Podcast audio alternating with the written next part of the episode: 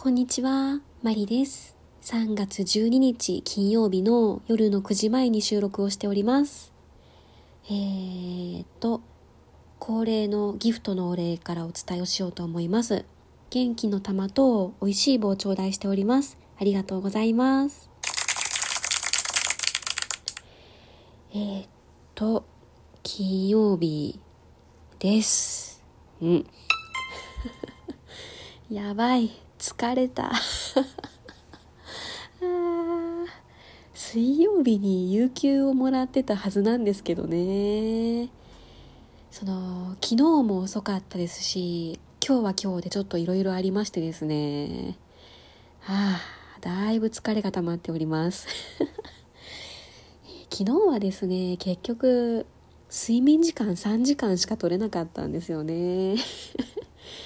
えー、なんだかんだ夜中の2時頃まで起きてしまってました。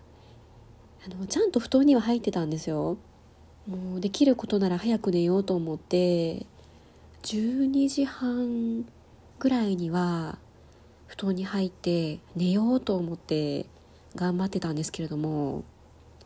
いやあれかな。あの物を食べてから3時間は消化するためにこう寝られないじゃないですけどこう胃が動いてしまうみたいな話を聞いたことがあるんですけれどもそれかな10時半に晩ご飯を食べてで夜中の2時まで寝れなかったとしたら計算としては合うんですよね。はあ えー、そんなわけで3時間睡眠で私は今日仕事に行ってきました。で今日こそは早く帰ろうと思って心に誓って出勤したわけなんですね。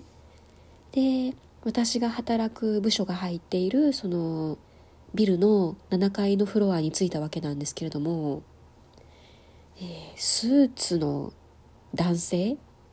えー、おじちゃんがですね7名ずらーっと並んでましてうわ来たって思いました。もうすぐわかるんですよ。だいたいそのあ多い時で10人ぐらい。でまあだいたい5人から7人ぐらいのスーツの人が朝待ち伏せていたら監査です。監査部です。ああそうなんですよ。あの銀行の中のその監査のセクションがありましてでまあ、1年に1回とか2年に1回とか定期的にですね営業店を回ってその運営に問題がないかどうかっていうのを見て回るんですね。で監査の中でも種類が2種類ありましてですね1日で終わる機動監査、えー、機動隊の機動っていう漢字を書くんですけどその機動監査っていうあのすぐに済む方とあとは3日間か4日間ぐらい費やしてもう隅から隅までじっくりと見られる総合監査っていう方と種類が2種類ありましてですねで今日監査部の方に「今日はどっちですか?」って聞いてみたら「機動監査です」って言われたのであとりあえず今日頑張ろうと思ってえー、仕事に入りました。でまあ監査が入るともう全く仕事にならないんですよね。うんその対お客さんのアポはもちろん優先するんですけれどもその部内の打ち合わせだったりとかあの違う本部との打ち合わせだったりとか要は銀行の中で済むことはもう日にちを変えるなり時間をずらすなりして調整してその監査対応に集中するというかその優先していいむしろそうしてくださいっていうことになってるんですね。うんで、まあ、監査が入った時の鉄則みたいなものがありましてとりあえずその言われたこと指示をされたことについてはすぐに対応する。もう真っ先に胃の一番に対応するっていう鉄則があります。うん。まあそのいろいろすることはあるんですよね。うん。その監査対応以外にも普段の業務があっていろいろしないといけないこともあるんですけれどもそっちを優先したりしてその監査の人に言われた依頼事項が遅くなったりすると監査の人はですね何か今の間にごまかそうとしてるんじゃないかなとかそんな風に思われちゃうんですよね。何かしら都合が悪いことがあって今その書類を隠蔽してるんじゃないかとかそんな風にどうしても印象としては思われてしまうことがあるんですけれども本当にそう思われちゃったら終わりなんですよ。ぱりその印象第一というか、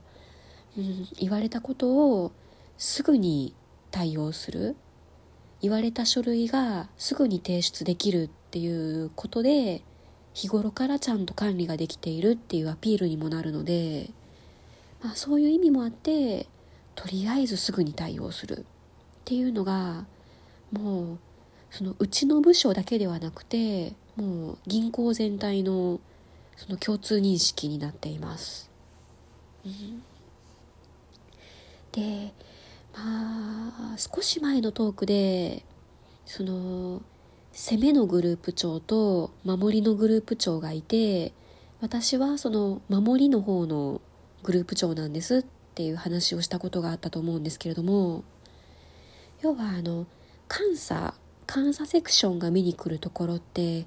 守りばっかりなんですよね。その例えば今日の軌道監査で見られた項目も、うん、そのコンプライアンスをちゃんと守れているかどうかあとは、まあ、身の回りのことをちゃんとルール通りにできているかっていうのもあるんですよね。例えばその机の施錠がちゃんとできているかどうかとかキャビネの閉めるべきところがちゃんと閉まっているかとかあのカバンの中にあの現金が入っていないかどうかとか。あとは顧客情報その法人のお客さんとか個人のお客さんの情報の無断持ち帰りがないかどうか。これは情報漏洩につながる事案なので結構重たいんですよね。うん。今日はそんな感じの項目を見に来てたんですけれどもそのこういう項目を管理するのがその私がやっている守りの方のグループ長の仕事っていうことになっていて、まあ、要は今日の軌道監査とかもですね私がちゃんと管理してるかどうかっていうその私の成績表をつけに来るっていうそんな感じなんですよね。そんなわけで睡眠時間3時間の超眠たい 状況ではあったんですけれどももう朝から必死で対応しましてですね、えー、夕方無事に監査の方が帰られまして、えー、結果はこうでしたよっていう公表をいただいたんですけれども私がいる方のオフィスは指摘項目ゼロでした。やったやりました。指摘ゼロ。えー、嬉しかったので拍手を2回しました。まあ、あのー、ちょこちょここれはこうした方がいいかもねとか、あのー、これは必須ではないけど作っといた方がいいよとか、何て言うんですかねその指摘じゃないけど口頭注意みたいな一応あの口頭で注意しましたよっていうレベルのものは3つぐらいあったんですけれどもまあでもそんなあの罰がつくようなものではなくてですね無事なんとか乗り切りました。いやーよかった。えー、そんなわけで今日も全然早く帰れなかったんですけれども、えー、なんとか帰り着きましてですね、ふ子先生のラジオトークライブ、もう危なかった。本当に最後の5分だけだったんですけれども、滑り込みセーフでした。よかったもう昨日もラジオトークライブ参加できなかったので今日こそはと思ってうーん頑張って早く帰ってきましたよかったです、えー、そんなわけでめちゃくちゃしんどかった2日間だったんですけれども、えー、明日明後日また土日です。よしやった。あで、まあ、日曜日はその文子先生のアンサンブルの練習の日なんですね。なのでまあちょっと朝から練習に行ったりとかしようかなと考えてるんですけれども明日はですね、えー、先日とうとう手放そうかなと決めたばっかりのそのサブのバイオリンを持ってですねちょっと楽器店回ろうかなと思っています。まあ、あのいつもお世話になってる楽器店でもいいんですけれどもねまあそのうーん。どれぐらいの値段が出るものなのかなっていうのを、まあ、純粋に知りたいっていうのもありますしうーん。まあどうですかね。あまりにも安く買い叩かれるみたいな感じだったらもう少し持っといてもいいかなとか、うん、結果次第にはなると思うんですけれども明日はですねちょっとそんなことも考えてみています。あ土日のこととか話しましたけどとりあえずめちゃくちゃ眠いので